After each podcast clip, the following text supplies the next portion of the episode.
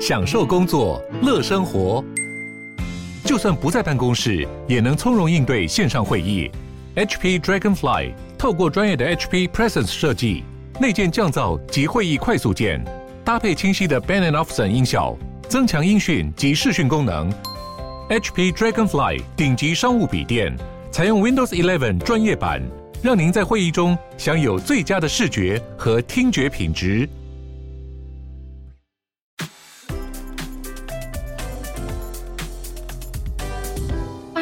鲨鱼，带你关注那些有流量却没声量的有趣资讯。用十分钟零碎时间，一起跟上这个永远跟不上的世界。从二月十四号情人节这天起。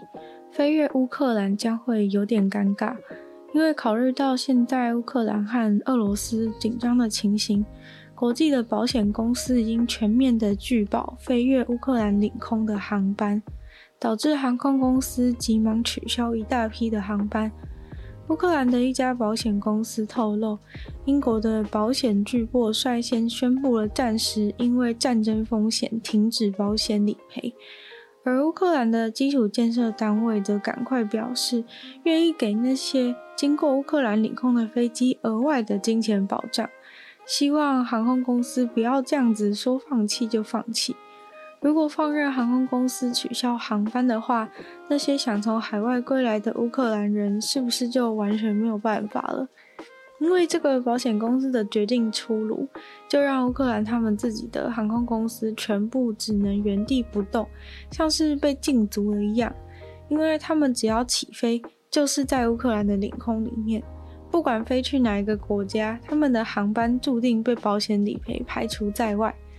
荷兰的航空公司在二月十二号就已经停飞乌克兰首都基辅。乌克兰自己的航空公司的一架飞机也在同一天临时改变目的地，不飞回基辅了，打算到其他机场降落。在这个乌克罗斯十四万大军压境的时期，大家都怕得要命，因为俄罗斯极有可能以空袭还有飞弹的方式来开战，毫不在乎一般老百姓的存亡。而在这个状况下，老百姓竟然连逃亡出国的机会都变得渺茫，因为已经没有任何飞机愿意进入乌克兰的领空了。去年的这个时候，一位印度的脱口秀演员还在监狱里面苦苦的等待，不知道什么时候才能被放出去。他出狱后表示，相当的不了解自己为什么会被关。在监狱里面，他寝食难安，脑袋也停不下来，非常的焦虑。而他之所以会被逮捕，只是因为他帮一位五分钟前才遇到的同行办了一场脱口秀的表演。然而，那个脱口秀演员是一位讲印度人笑话的穆斯林男子。这位男子和穆斯林男子还有另外几位同时被捕的人，因为那场脱口秀被指控破坏宗教情操的罪名。如果被定罪的话，是会面临三年以上的有期徒刑。虽然脱口秀有的时候本来就会让有些人不能接受，不过在印度，如果你讲一些嘲讽主流信仰印度教的笑话，那被捕很有可能就是你的结局。印度的政府还在采用殖民时期的一些法律，用来巩固自己的党派地位，还有肃清异端。相对的，与自己同侧的右派分子，一些夸张的极端言论却都可以为所欲为。这个脱口秀演员是最近在印度挑战言论自由而被捕的人之一，其他像是记者、生育人士等等也有类似的状况。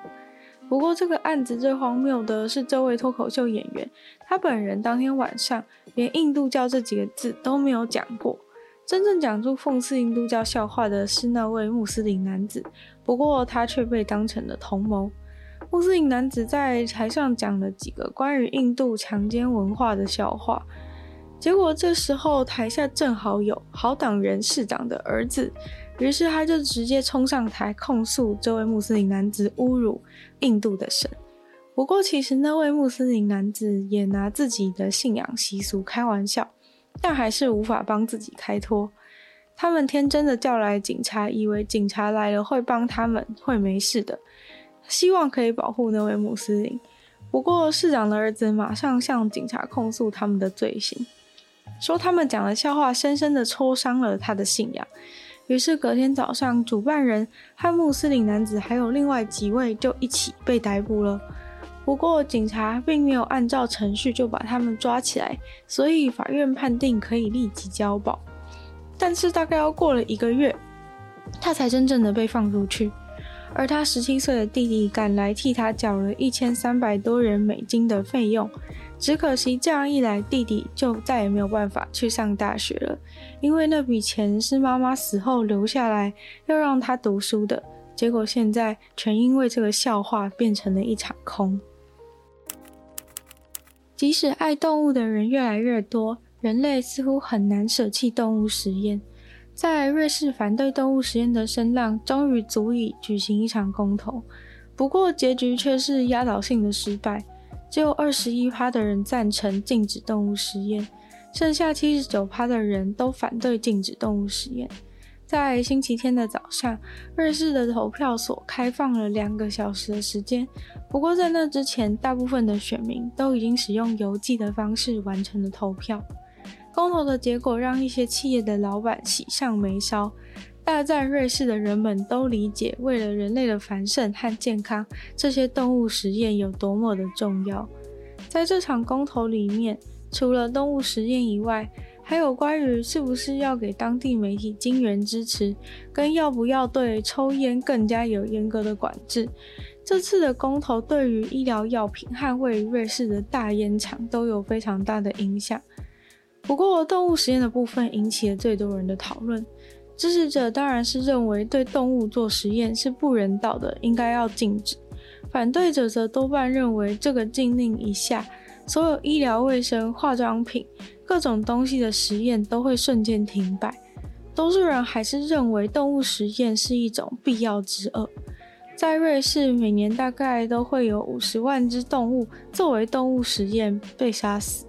在这当中包含了老鼠、兔子等等的动物。至于抽烟的议题，主要是牵涉到了烟的广告方面，有五十六趴的人支持对烟的广告增加限制，不管是线上的广告还是报章杂志、电影院，都必须要遵守。支持者认为这些烟的广告导致努力推广禁烟的效果非常有限。而在瑞士，还有二十五趴的成年人都有抽烟。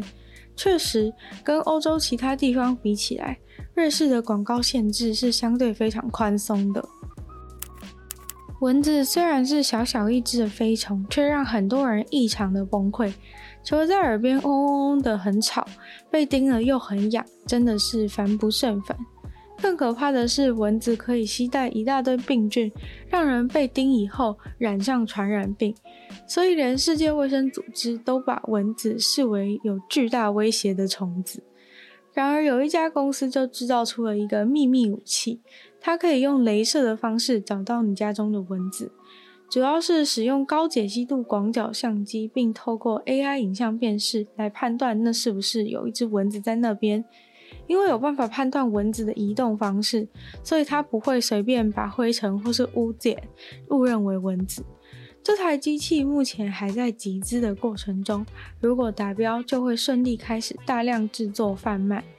一九九美元的定价算是相当的不便宜，而且一台当然只能放在一个空间当中使用。它会用蓝牙送通知到手机，让你知道它找到蚊子了。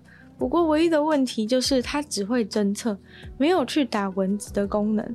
所以说，你还是得拿起电蚊拍亲上战场。